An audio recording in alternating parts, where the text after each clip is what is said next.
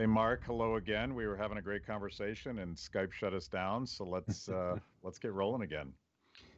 Must be must be the Zoom bugs. Yeah, yeah. I I blame Zoom for everything in my life. But uh, we're we're talking about some of our our intellectual roots, and we were talking about Walter Williams and and what an inspiration he was for me when I was at George Mason University as a as a trained economist. I've tried to spend my life translating the logic of economics into powerful stories and and plain English and and Walter was essentially the the founding father of that. well, him and he and Thomas Sowell, I think, did a tremendous job, and they and they were big influences on you pretty early on, right? Yeah, I mean Rand Rand was the first influence uh, through through my friend at a theater company, whom I couldn't defeat in in debate. Um, I finally decided that uh, I just didn't have the words, but if I gave him the right books, he would see things my way. So I said, let's have a book exchange. I gave him five books that I thought were the most influential books in my life at the time, and he gave me The Fountainhead and Atlas Shrugged. Um, my books, I don't think, had much of an impact on him, but certainly Atlas Shrugged and The Fountainhead uh, put me on a different track. And I feel like before I got to where I am today, which is a full blown capitalist, I had to travel through some stages. And uh, in those those stages took me through a type of conservatism and exposed me to people like Walter Williams and Thomas Sowell. I don't know that I would call them conservatives, but they're certainly embraced by the conservative movement. And so I would read their syndicated columnists, their co- the syndicated columns every week or so in a in a uh, in a newspaper called the Conservative Chronicle. It just had uh, you know some some great thinkers um, editorial editorials in there, and I would read those, and then I just started picking up their books, and uh, and they helped me along the way through that stage. It, it took me a couple of years to get out of that stage and into what I call more more liberalism, more classical liberalism. Which which book did you read first, The Fountainhead or Atlas? I read The Fountainhead first, and then Atlas Shrugged. So I've always, I don't know where you are in this, but I've um, I, I read them in that order as well. I actually discovered Ayn Rand reading the liner notes on a Rush album, uh, 2112, dedicated sure. to the genius of Ayn Rand. And I was 13, so I had no idea who it was. I thought it was a guy, and I was like, "Who's that dude?" But but I found a, an old earmarked copy of Anthem at a garage sale. Wow. And that that was my gateway, and I devoured it. And and I, as I recall, that book was so old that it had been published before Atlas Shrugged was published. So when it said in the inner liner notes what else she had written, it was We the Living and the Fountainhead. Um, but ultimately, I was related more to the Fountainhead as uh, I'm kind of a, a right-brained kind of guy that that really appreciated the the story about artistic integrity. Um, you're an actor. You, your your resume is way too long um, for for me to tell people about, and I I, I do want to get into some really important things like the Big Lebowski and, and Lost. but uh, um, were you did you did you connect more with the Fountainhead than Atlas, or vice versa? Well, like you, I mean, as a as a aspiring artist, the Fountainhead, you know, gave me a sort of a, a roadmap for for ethics and for integrity, artistic integrity, and so I identified quite a bit more with with actually both both principal characters with with Keating because I felt there were aspects of my character that were uh, sort of like that guy and uh, and and Roark. I mean, look, I, I, feel like we're we're born in a world of mixed premises, so I think we all have a, a little piece of some of those, all of those characters in us. Um, but definitely, it gave me a goal, uh, an artistic goal. Um, to to shoot for for full integrity. And and it, it it let me know that the perfect man is possible. The perfect human being is possible. It's it's not what the culture tells us it is. It's just a person with unbreached integrity. And that's within that's certainly within my power to attain that. I can't be jesus. I can't cure blind people uh, or cure sicknesses but i can have uh, perfect integrity if i choose I thought that was a, I was thought that was a fantastic message for an artist. And I I I forced myself. Howard Roark is someone that forced me to get past my own insecurities about what I was capable of doing. And for instance, um, one of the things I, I used to love to write when I was a teenager, but I was scared to death of speaking in public. And there's this great line from The Fountainhead where Howard Roark is kind of uh, gently scolding Peter Keating um, because Peter Keating is asking him what to do with his career. And and and and Howard says back, uh, how how how don't you know? How can you not know this is the most important decision you can make in your life? And and at the time, I didn't know, so I, I put it up there just to sort of goad me into trying to figure things out. And and and to me, it's a it's a process. Like the the ideal person that you want to be is always a, a process of, of of trying to achieve that goal as opposed to something that you can sort of achieve when you're 30 years old and then just check that box and and sit around. But uh, to me, that's that's actually the the primary thing. Um, I didn't know we'd go here so early, but the primary thing I wanted to talk about is you you're an objectivist. You're a huge Ayn Rand uh, enthusiast and explainer, and I feel like she has gotten a bad rap and some of it is the words that she uses, which um, today have very different meanings than perhaps she intended. One of those words is selfishness, and I always I always parse that word. I, I I would never use that word because I think I think it's got a lot of unfortunate baggage to it. But um, in her sense, as a young woman that was fleeing the Bolshevik Revolution, she watched her family destroyed um, she gave up everything to come to America, which she viewed as this this ideal of individualism. For her, selfishness was just defending yourself, and the idea that the individual person is worthy of defense is is sort of the moral building block by which civil society functions. Um, how do you how do you explain um, her her moral philosophy to people that that haven't read the books or haven't sort of gone through the courses?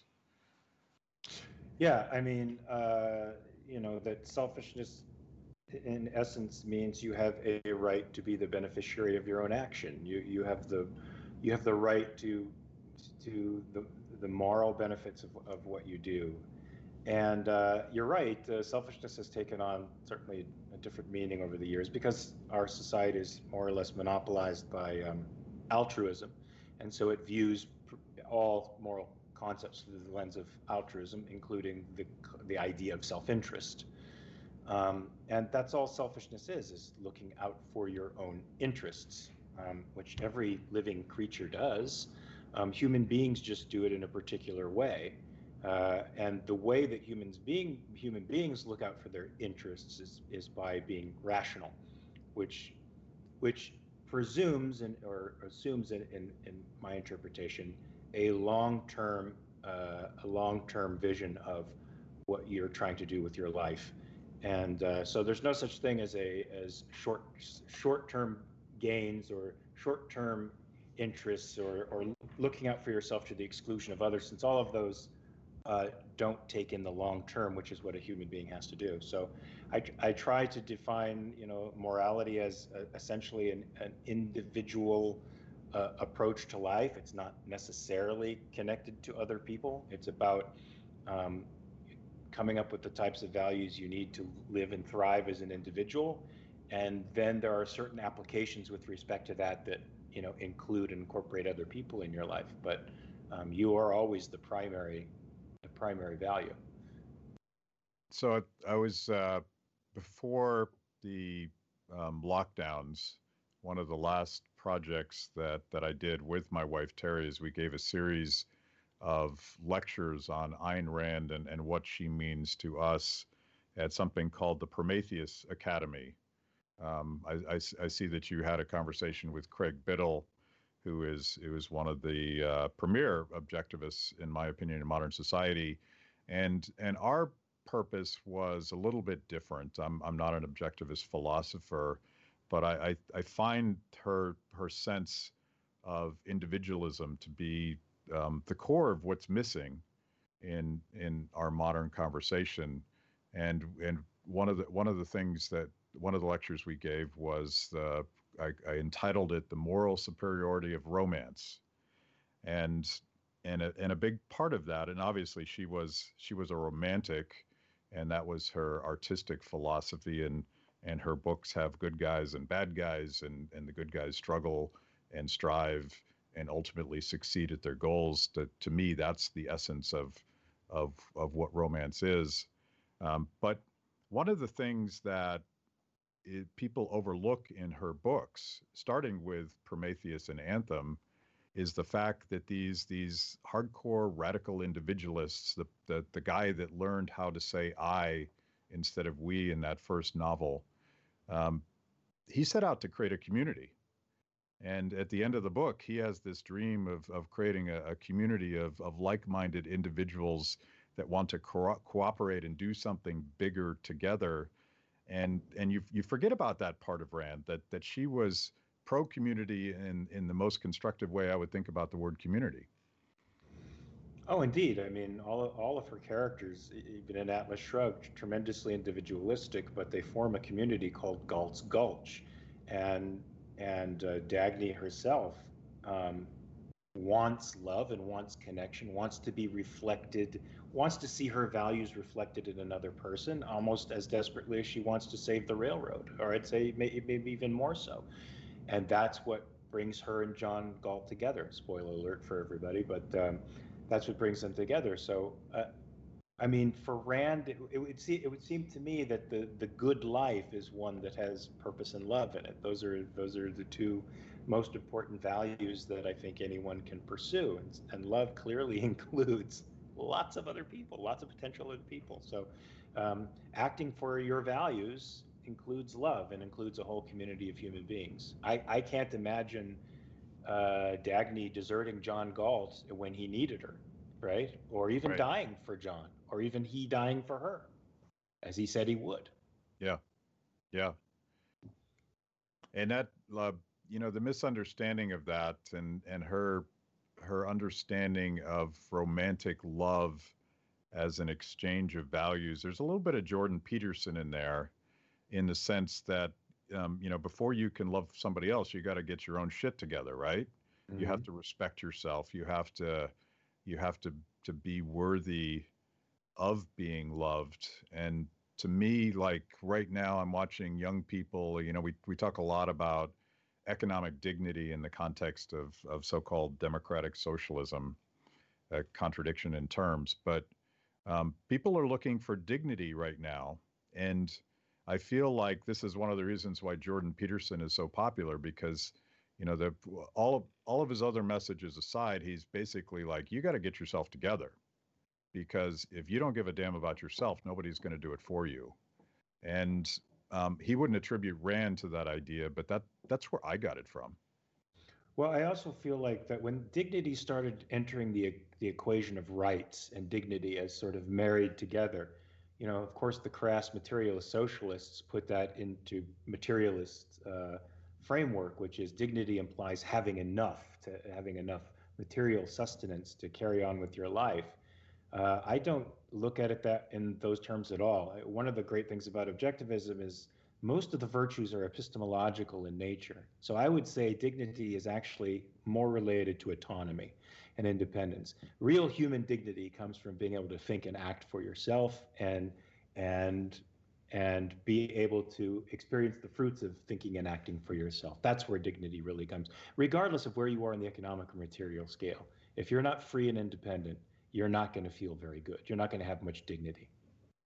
Yeah, and, it, and the idea that uh, a piece of legislation or some third party endorse, endorsement that says you're you're a good person, it's it's so shallow. I I feel like it may actually be pushing young people in the opposite direction where they they struggle with depression and dependency and and waiting for someone to tell them that they're okay. It's a very toxic ideology. Well, you, you also have to factor in that radical skepticism is the dominant sort of epistemological approach to the world right now, um, which I think lends itself to psychopathy and to anxiety because ba- basically radical skepticism is not about questioning everything. It's it's it's it makes a claim on the efficacy of your knowledge and on the efficacy of your capacity to know, and the claim is that you can't know Now you tell that to a kid enough, or you fill them enough, even with the with the the, the mechanisms that uh, radical skeptics use to try to undo knowledge, and you're going to you're you're creating a Frankenstein's monster of anxiety and angst and pain and in in incapacity and low self-esteem that you try to make up with with these uh, what do they call them uh, attributions or what do they call them? Uh, uh, affirmations but you know self-esteem is about your relationship to the world. It's it's not so much about what you tell yourself. That's part of it for sure but the main of it is how you how you live and act in the world. You know we're sort of playing this out right now with these never-ending lockdowns and and this new particularly dangerous ideology. I call it safetyism but it's basically the political class um, preying on our fears of the unknown in this case a virus but you know they've they've tried this uh, to, to stoke our fears with with countless other issues.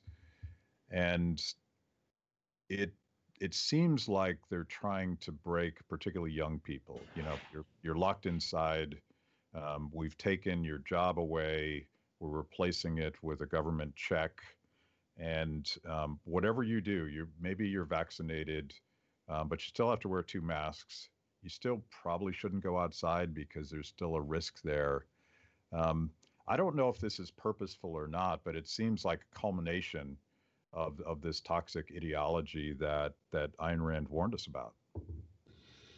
Yeah, I it's uh, it's not purposeful in the sense that these people planned it. They've they're certainly. I, I think they their ideology takes them in a certain direction, and then sort of a confluence of forces pushes it um, where it does. Uh, but the stand the standard that these statists use uh, with respect to our condition, our, our, our health, is very similar to the standard the radical skeptic uses with with respect to knowledge. Uh, since knowledge is imperfect, since you can't know everything, it's contextual, right? Certainty is provisional or contextual. They'll say you can't know. And since there's no such thing as perfect health, right? Not everybody will will be uh, wealthy. Not everybody will be perfectly healthy then they they use that as the standard to step in and try to uh, adjust uh, reality to try to to try to uh, capture that that perfect goal that is uh, never quite attainable. Um, but I don't know that it's they, they you could they couldn't have planned this, you know they couldn't have planned it, but they they had all the their ducks in a row when when the situation allowed for them to do what they did. Yeah, some some combination of paternalism and and uh, uh, progressivism just sort of kicked into place where we suddenly deferred what should have been local decisions and, and personal decisions and local knowledge. And we suddenly deferred to the experts in a way that the original progressives would have dreamed of, right? So finally, the scientists are in charge. Um, there's this, uh, the guy that supposedly came up with the word socialism um, Saint Simon, a French aristocrat, um, his original conception of socialism was a council of all powerful scientists that were hmm. going to rearrange society from the top down. And I couldn't help rethinking about that in the in the context of um, literally my neighbors in Washington D.C. are waiting for Fauci to tell them what to do, and I'm like, what what, what bizarro dystopian hellhole is this now that we've created? Yeah, and Fauci loves it too. You can see he's reveling in his new celebrity and power.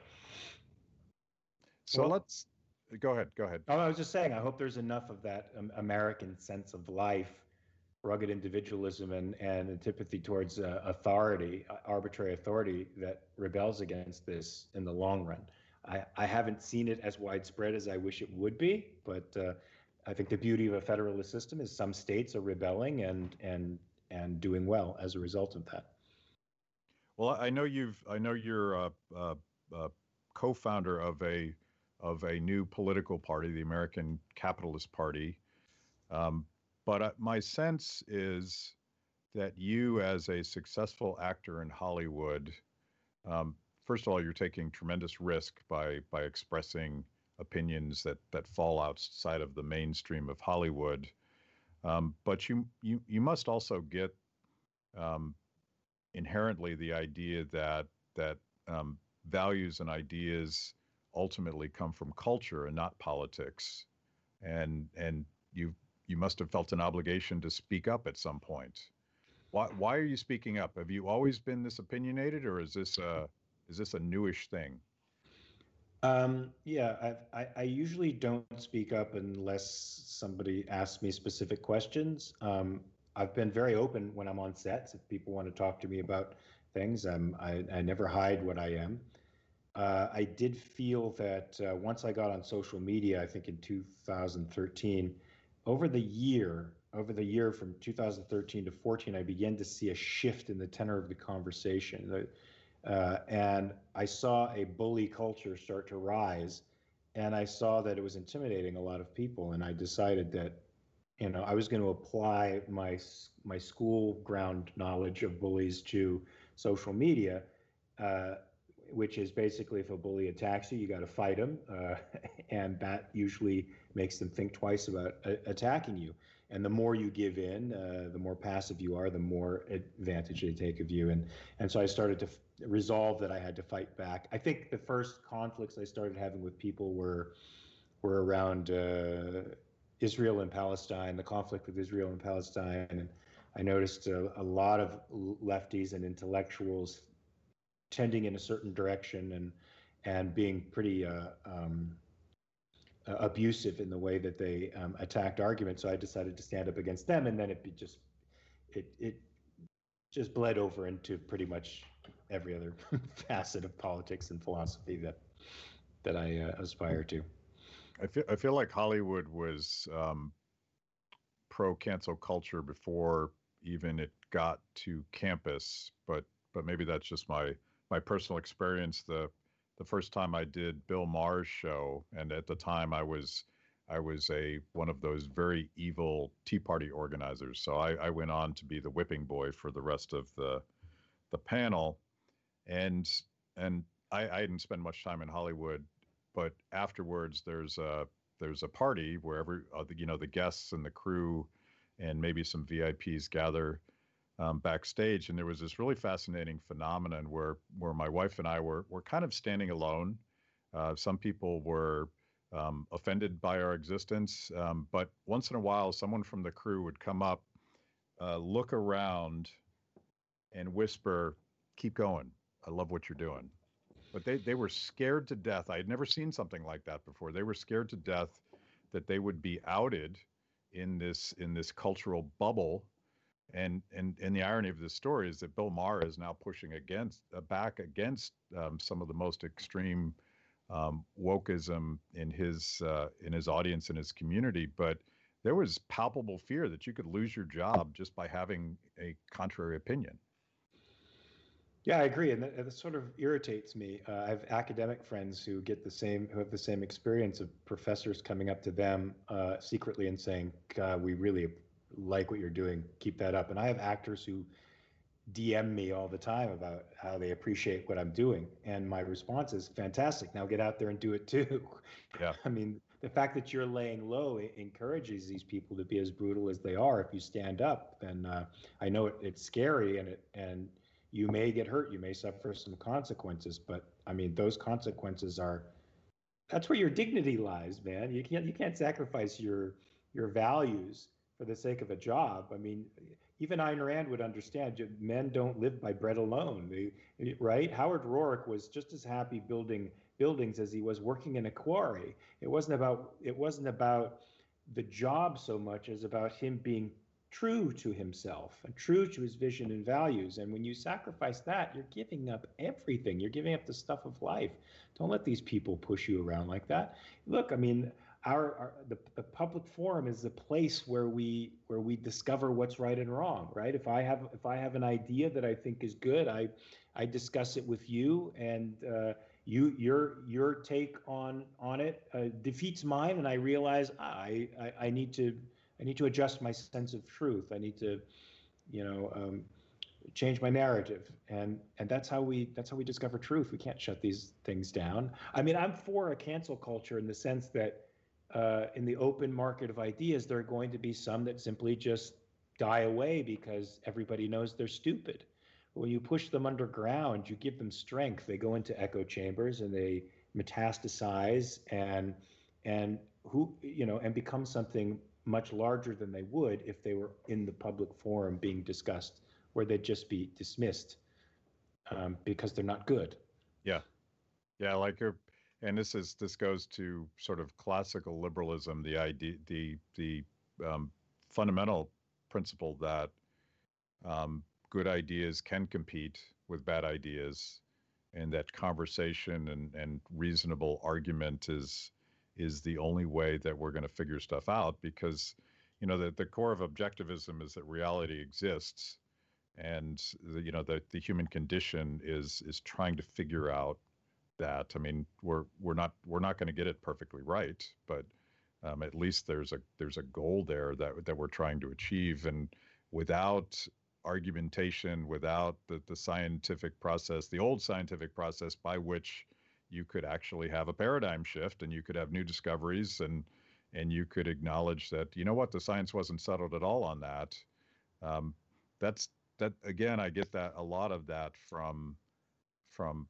Ayn Rand's philosophy but but you mentioned something uh, uh Howard Roark is sort of my spirit animal in a lot of ways and and one of the things he taught me to do when I was a young man was was to learn how to say no Mm. Um, and that was particularly useful to me, um, having had a career in Washington, D.C. This is a place that absolutely corrupts and destroys and, and bends those principles you're talking about.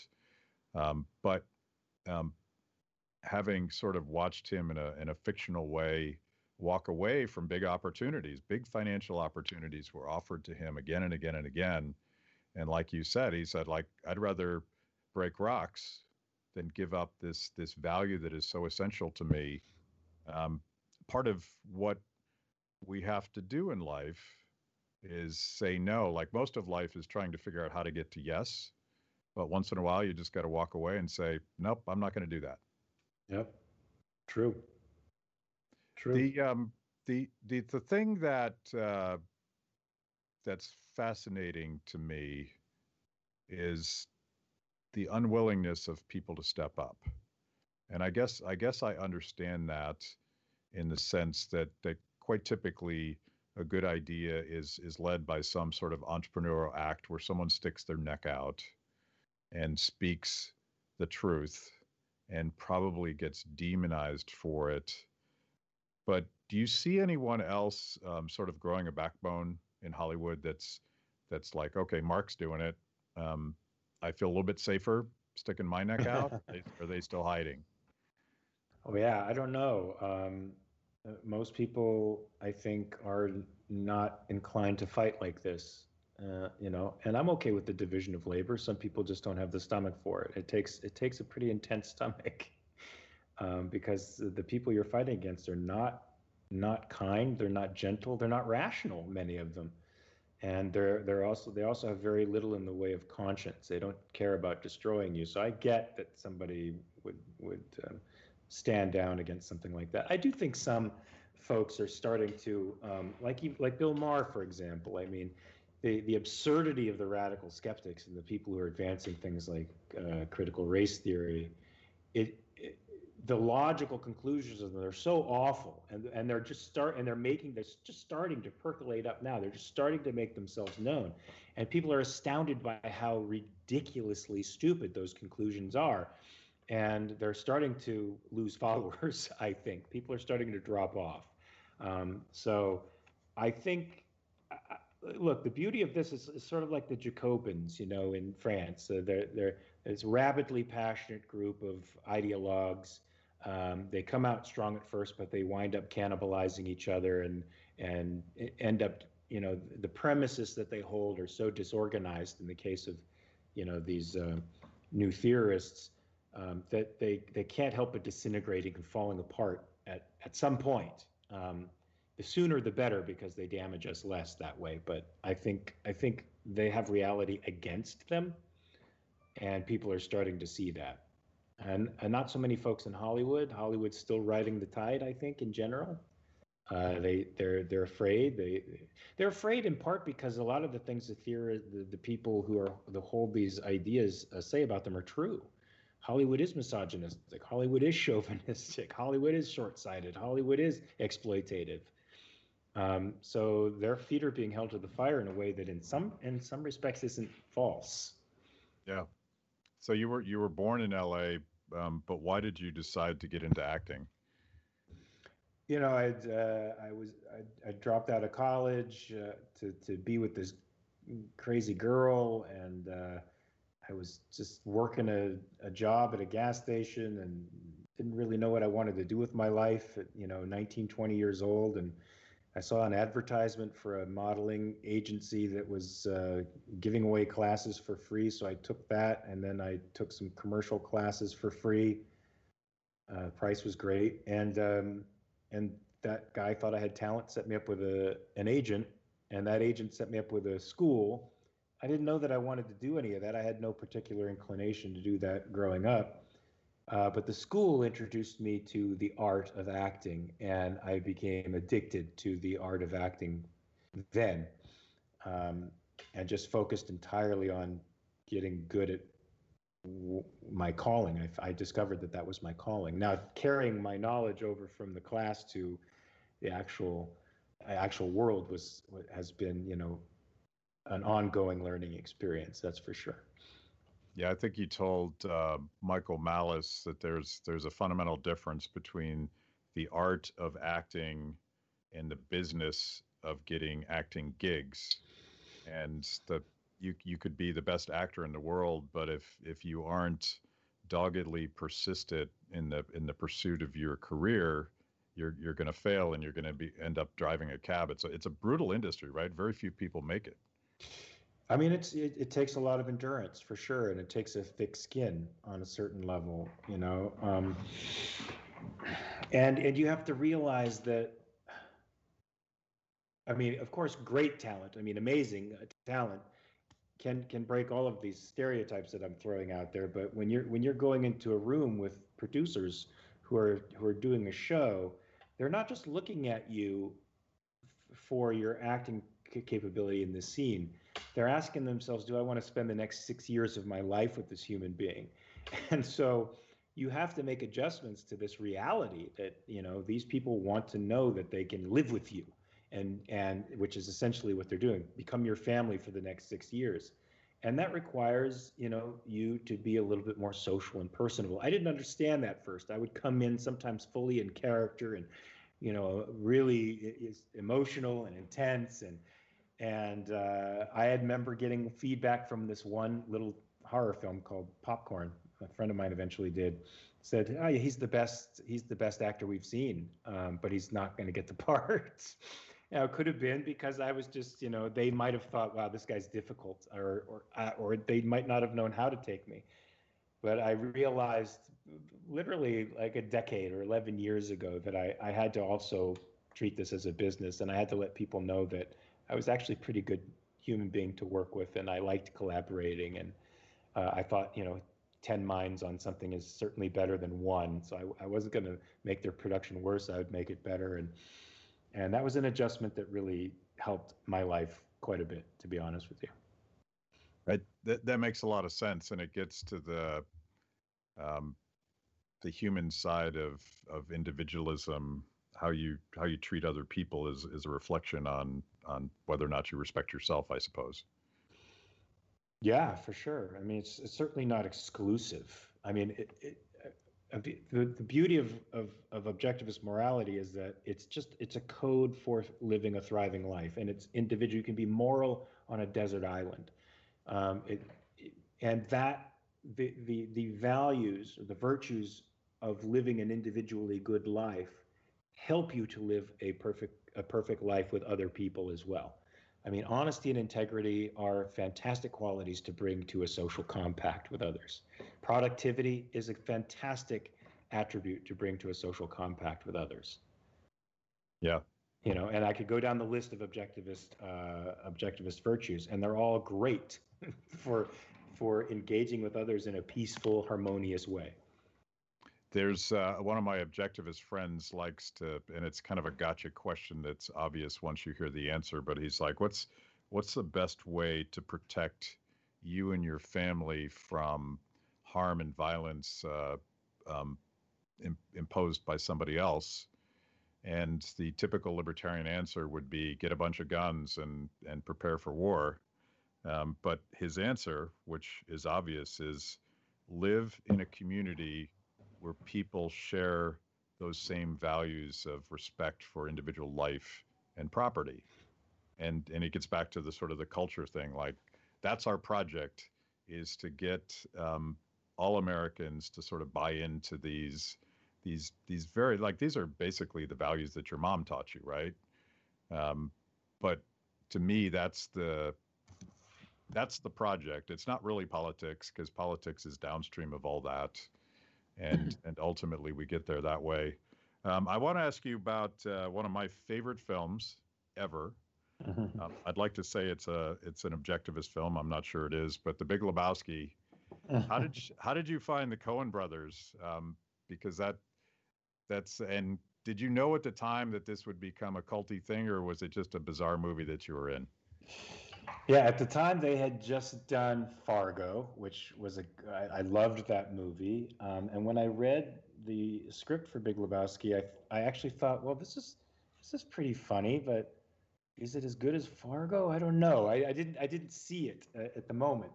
And so I went in and auditioned, just like uh, you do for most of these things. And uh, I did well in the first audition. So I got to audition for Ethan and Joel, which is a little intimidating, um, you know, because I I'd been a fan of their work up until that time. I don't care if I'm not a fan of your work. If I'm a fan of your work, then I can fangirl in there and it can get a little bit distracting. But they were so down to earth. I walked in, and my character's name, um, contrary to what it says on IMDb, was not Jackie Treehorn Thug. It's the Blonde Man. That's what they call. That's what it was. The way it was written in the script.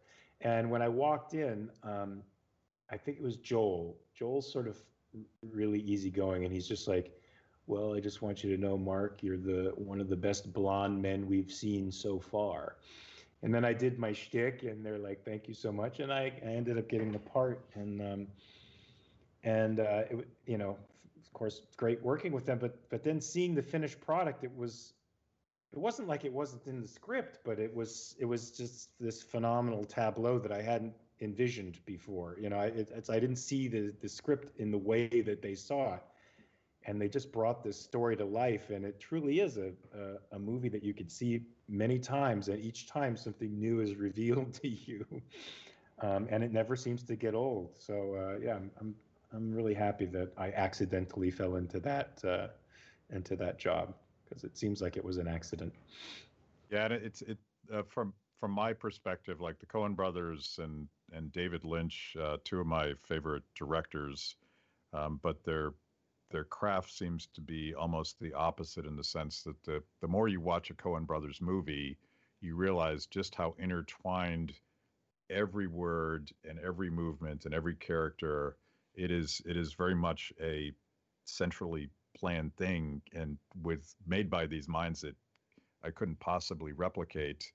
Whereas you're also in Mulholland Drive, and um, one of the things I like about da- David Lynch is that I'm not not always 100% sure what the hell is going on, uh, particularly as his career progresses. How did how did you uh, stumble into Mulholland Drive? Well, see, uh, th- that was fun too because um, I went in for the audition to discover that David Lynch doesn't audition you. Uh, he wasn't there when I went went, went in, but um, it was just a casting director, and she said, uh, "You just have to talk. Just just talk, and we have the video going. You can just talk." And so I said, uh, oh, "Fuck, I'm doomed. I mean, I'm just going to be. What the hell am I going to do? I, I, and it's going to be stupid." So uh, I said, "Do me a favor. Uh, let's talk about something. Otherwise, I'm just going to be floundering." So I said, uh, "The O.J. Simpson trial was going on at the time." So I said, "Let's talk about that." And she's like, "Okay." And she started asking me questions, and I started going off, you know, and and really talking about her dog jumped up in my lap and playing with the dog and just going off. And that got me the part of Joe the assassin. Now, the the original script concept was a series, a television series that was very linear. You know, David Lynch can also do very good linear films. Um, just people don't remember those because he does these sort of dream things, and uh, and so the script is very clear cut. Um, and it was reviewed as the best new TV show you'll never see because it was too expensive. So David Lynch uh, bought it back, I think from ABC. You had it, and then cut half of it and refilmed it into the Hollywood nightmare that I think it's supposed to represent. And like you, uh, I don't know what really, you know, what all of it means. Um, but I think the great thing about him is uh, is that makes you struggle with his art for a long time after you've seen it. So you're not you just it's not something you go and forget about. It's something you're you're trying to piece together for years and years and years. I've had people come up to me in the street and try to explain what the movie meant to me. Yeah. Um, Jeff Goldblum is a good example. He's he's obsessed with that movie, and he he has he has spent hours sort of figuring out, plotting out what the nightmare was. And um, yeah, and and like the Coen brothers, David Lynch is really um, really down to earth, really simple human guy. No no pretense there, and and and I don't understand a lot of what it meant either. I mean, I I looked a certain way in the pilot, had a brown eye and a blue eye, and we did some makeup stuff, and I told him that, and he's like, ah, don't worry about it. So, you know, matching, who cares about matching? Intertwining, ah, it's not about that. I, I assumed like the the the Jeff Gold, Goldblum response is precisely what he's going for. He wants he wants people to fill in some of those blanks for themselves, which, in in my mind, is what makes it a still an interesting movie to watch. And uh, the and yeah, he does some some some more linear stuff uh, like the Twin Peaks. I, I didn't know until you just said that that Mulholland Drive was originally a series. Uh, maybe he'll pick it up like Twin Peaks. I think that'd be cool. yeah, that would be cool. And uh, finally, I'll, I'll I'll finish fanboying here too. But but Lost was such an important series for me, um, and um, I also don't know exactly how that ended. But uh, you you were Jacob, and and that that started to explain some of the weirdness that we were seeing in the series. To me, the the entire series was was really about um, um, people trying to find redemption for the mistakes they had made in their lives, and and that that to me is what made the series so so interesting. Um, but but tell the tell the Jacob story. You uh, you didn't know what you were getting into there either. Yeah, I didn't. Um, yeah, I had uh, I had four auditions that day that they wanted me to audition for this part on Lost, which was not advertised as Jacob, by the way, because they have super secret audition process for that uh, show. And uh, my wife convinced me to go. She's like, "Look, it's the biggest show on television. You have to go to this audition. I don't care if you have to cancel the other three. Go to this." So I didn't cancel the other three, but I, I made it work out. And uh, three le- weeks later, I get the part and uh, didn't know that it was Jacob till I had gone on the set and met Michael Emerson, who said, "Oh, you're our new Jacob." And that's how I found out that I was uh, playing this seminal character on this show. And I'm glad I didn't know about it until then, because I think I would have been really nervous, to be honest with you. Yeah, Jacob sort of ties the room together. Ties the yes, he does tie it. Sorry, I, I tell Lebowski jokes. Well, no, you tied one thing to that. You did a Coen Brothers thing, right? You, yeah. you interlaced themes. Very good. We'll go back and watch this conversation in six years and see that it all made logical sense, even though it it seems like I'm all over the place. So let me. Um, so what what is the art of acting to you? You you said you were inspired by this. It consumed your life. Um, what is that? What what makes you want to do that? Well, I mean, you get to be a kid. You get to be a kid all the time for for a living, um, and you get to explore different identities in a way that most people don't. Acting is literally living truthfully under imaginary circumstances, or doing truthfully under imaginary circumstances. I don't think there's a single character I've ever played that is anything remotely close to who I am, but there are elements within each character that I can identify with and then explore, and that opens up synapses that that changes my brain. I get to see another person's, justify another person's perspective who I think in life you probably wouldn't. I played a character in uh, Dexter who was not a good guy, but you know, um, a drug addict, wife beater, a neglectful father. But his purpose in the script was to was was redemption and to change all that, reunite with his family and be a good father. He couldn't do it. He just didn't have the the capacity. And there was this guy Dexter who was in the way, but he was trying. And I got to see things from that perspective, you know, from his perspective, which I think opens up your experience in life. It makes you understand a little bit more the human condition. I think by playing outsiders on the fringe like that for a long time, I, have come to understand my stepfather more than I did when he was in my life. Um, and that's helped me to reconcile, you know, broken parts of myself because uh, I see something from his perspective in a way that I couldn't without acting.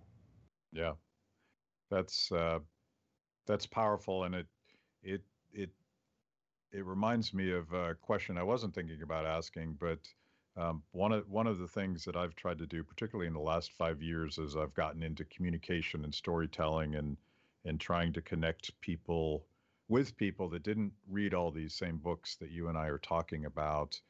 And that's kind of listening with empathy, trying to put yourself in their shoes and trying to understand what they're saying when they say something like democratic socialism or when AOC talks about economic dignity. Um, I have a visceral reaction against those words, but I'm I'm also like, what is she thinking when she says that? And you discover just how um, how different words have different meanings and and and maybe there's a there's a common humanity in, in what we're trying to achieve, but but they're they're using words differently than you and I would.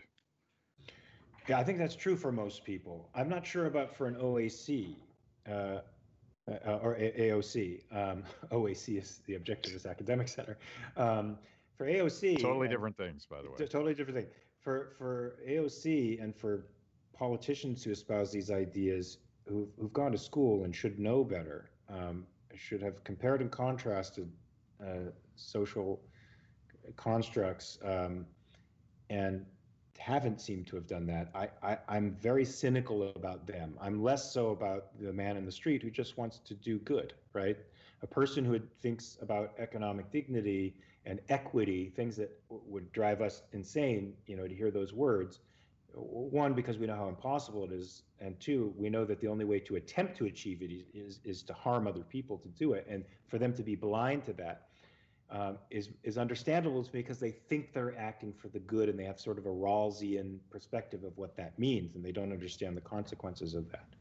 But I don't forgive politicians and pundits who do it. I'll forgive everybody else, but not someone like her because um, she's wielding power and she's trying to use her power to affect to effectively give herself more of it. And uh, the person in the street just wants people to be happy. And so you're right. You coming at the person from that perspective makes a conversation happen, for sure. Right. Yeah, it won't happen ordinarily. And when I when I think about in engaging her or some of my other progressive friends or even some of my conservative friends, um, I'm thinking about our shared audience more than I am trying to persuade you know, I'm I'm 56 years old, and I sort of I'm open to new ideas, but I have a pretty specific framework and how I filter the world and and understand reality. So it's probably going to be a hard project to convince me to become a socialist. Um, but if I'm engaging a, a, socialist in a public conversation, I'm I'm thinking about the audience, particularly of young people, particularly people that have left the two party duopoly and are registering as independents or just opting not to to choose one of these these tribal teams um, that's our audience. Like that that's who we should be speaking to. And a lot of them would have uh, very different views than me but i suspect some of the same values if you sort of weed away the the, the baggage and the and the rubble. Um, which which kind of gets back to uh, how i started this story.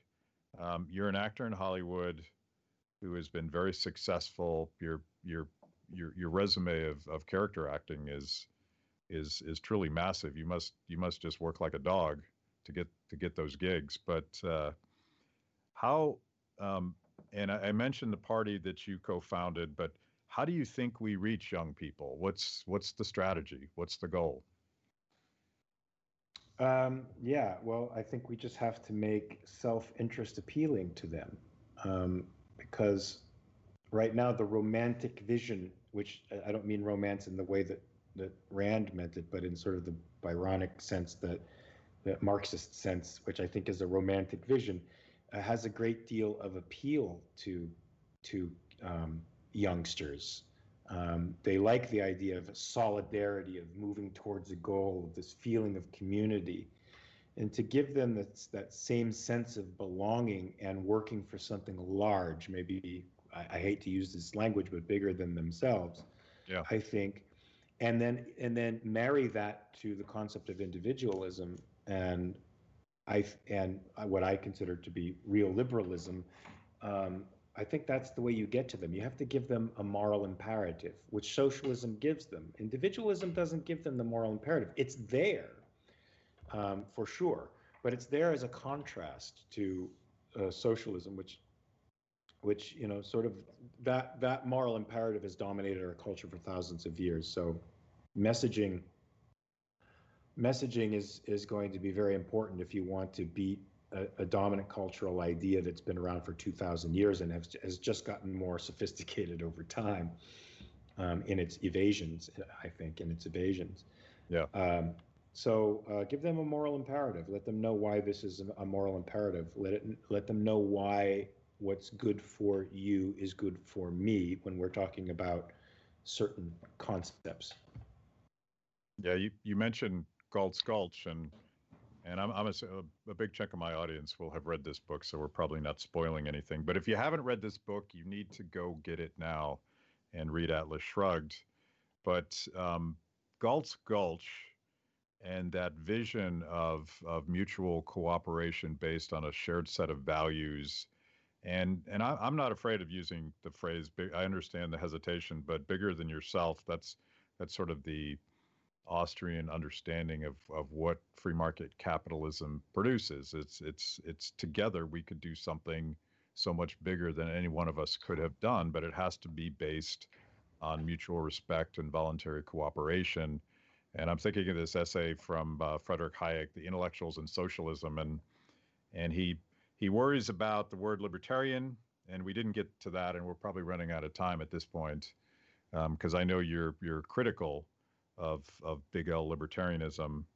Um, but he says that the one reason that the socialists, and this he's writing in 1949, the one reason that the socialists are more successful than we are is that they lay out that big, bold, utopian vision of what the future could be. And I think that um, I think that that that idea of of of individual ownership and the responsibility that comes with ownership and the potential of what we could do together to make a for a more peaceful and and prosperous and and most importantly meaningful society that's the big idea. That's the only alternative to this this collectivist nightmare. And i'm i'm ecumenical about about the various philosophies that might get us to that big idea but ultimately the building block is the individual. Indeed. Indeed. It's just, it's the fountainhead. Yes. Um, yeah, and I, I, at some point we sh- we do have to get to big L libertarianism because I think it it presents itself as a solution to what we see as essentially one duopoly that's two statist uh, concepts, sort of that differ on some particulars but agree in, in, in essentials. And libertarianism presents itself as the antidote to that, and I don't think it is. I certainly think capitalism is, but I don't think libertarians are advocates of capitalism. They're um, because I I don't think that you can have capitalism without objective law and states and concept of property and all that. So I do think there's errors in in uh, libertarianism, uh, and you can sort of see the errors in any debate between libertarians. It's just like herding cats, and they they have no real, they have no moral sense of moral objectivity. There's no cohesive moral fiber running through them. And that will be a problem, I think, for um, for anything in the future. For example, I just had a little exchange with Justin Amash, who I think is being looked at in the Libertarian Party. Talked about rights being inherent and uh, and not being open to I forget what the word he, he used, but assent or something like that from other people. And I said, well, they're not inherent at all. They're not inherent. They're they're certainly conditions of our existence. We recognize them, and they have to be recognized. And the, and without recognizing them, we don't have a peaceful society. But they're not inherent to us they're conditions for our existence. They're, they're something that we, we invent because we've observed something about human nature. And so we apply that observation to life, but it's, it's not like it's inherent. Other, if they were inherent, if there was, if it was, an, if it was inherent, uh, inherent quality, then uh, we wouldn't be having these discussions. Yeah. Well, I'll, I'll get Justin Amash on as well. I, I, would love to have that conversation because, because I, I've, I, I watched your critique um, I think it was on Dave Rubin, and and I use the word libertarian as as the the as the the least of of the ism evils. I don't I don't like labels that much. I like to talk about values instead of labels, and so I don't I don't use the word objectivist either, because I think I think for a lot of people they either don't know what that is or they have preconceived notions of what those things are, and those aren't those, aren't that helpful when you're you're trying to connect with people that think they belong to some other one of these tribes. Uh, but if, if you're up for it, let's uh, let's have that conversation. Uh, I'll I'll try to get Justin or somebody to to ably represent that view. Um, I do have a last question for you though. Sure. Um, you said something to Michael Malice about an Atlas Shrugged project, and my ears perked up, and I'm like, "What is that? I got to know about that." Yeah. So um, so uh, uh, Jacqueline Schuman and Jennifer Buoni are two writers, and they have uh, written a pilot episode for a um, a limited run TV series based on Atlas Shrugged called The Strike, which, as you know, was her original title. It is uh, the philosophy is totally intact, but the world is reimagined and the characters are reimagined in, I think, profoundly, profoundly effective ways. Um, it, it's also funny in in spots, um, uh, beautiful, uh, poignant. And I'm not saying this as an objectivist. When I read it, I read it deliberately as somebody on the outside. What would somebody on the outside think of this? And uh, it is extremely effective uh, because you're getting a great story and you don't know you're getting philosophy in the meantime. And they've they've written a show Bible. Uh, the first season is is already done. They're almost through the second season as well It's going to be three seasons long. And right now we're shopping it around. We have a shopping agreement uh, with the man who who has the rights to any um, screen versions of it. And we've got uh, we've got some time, and we've been shopping around to showrunners, and they just got a manager, so they're going to be shopping around to producers. We've been in discussions with a lot of people, so uh, I would like to see this I would like to see this come to pass. Um, it couldn't be any more timely. Let's put it that way. And I think it would actually, the, the way the characters are drawn and the nature of the story, um, I think kills about a hundred thousand Ayn Rand straw men right off the bat. Nice, nice. Yeah, I, I always I always figured it would be much better done as a series than a movie because there's, it's just a, it's a big story. It's a big it's story. A, it's a big story, and these girls have done an amazing job at reimagining it. I think it's the only way to go, to be honest with you. So I mean, this a, is this is something they've been trying to put up for 50 years. I mean, I just yeah. watched a debate between Peikoff and some socialists in Canada at the University of Toronto in 1984, and he said that he was working on the story, you know, the, the series in 1984. Yeah. Yeah. Um, uh, I'll, I'll, end with a confession. I actually, without hesitation, joined the Screen Actors Guild because I had a three word spoken part in one of the Atlas Shrugged uh, in the movie series, and I was the Tea Party rabble rouser.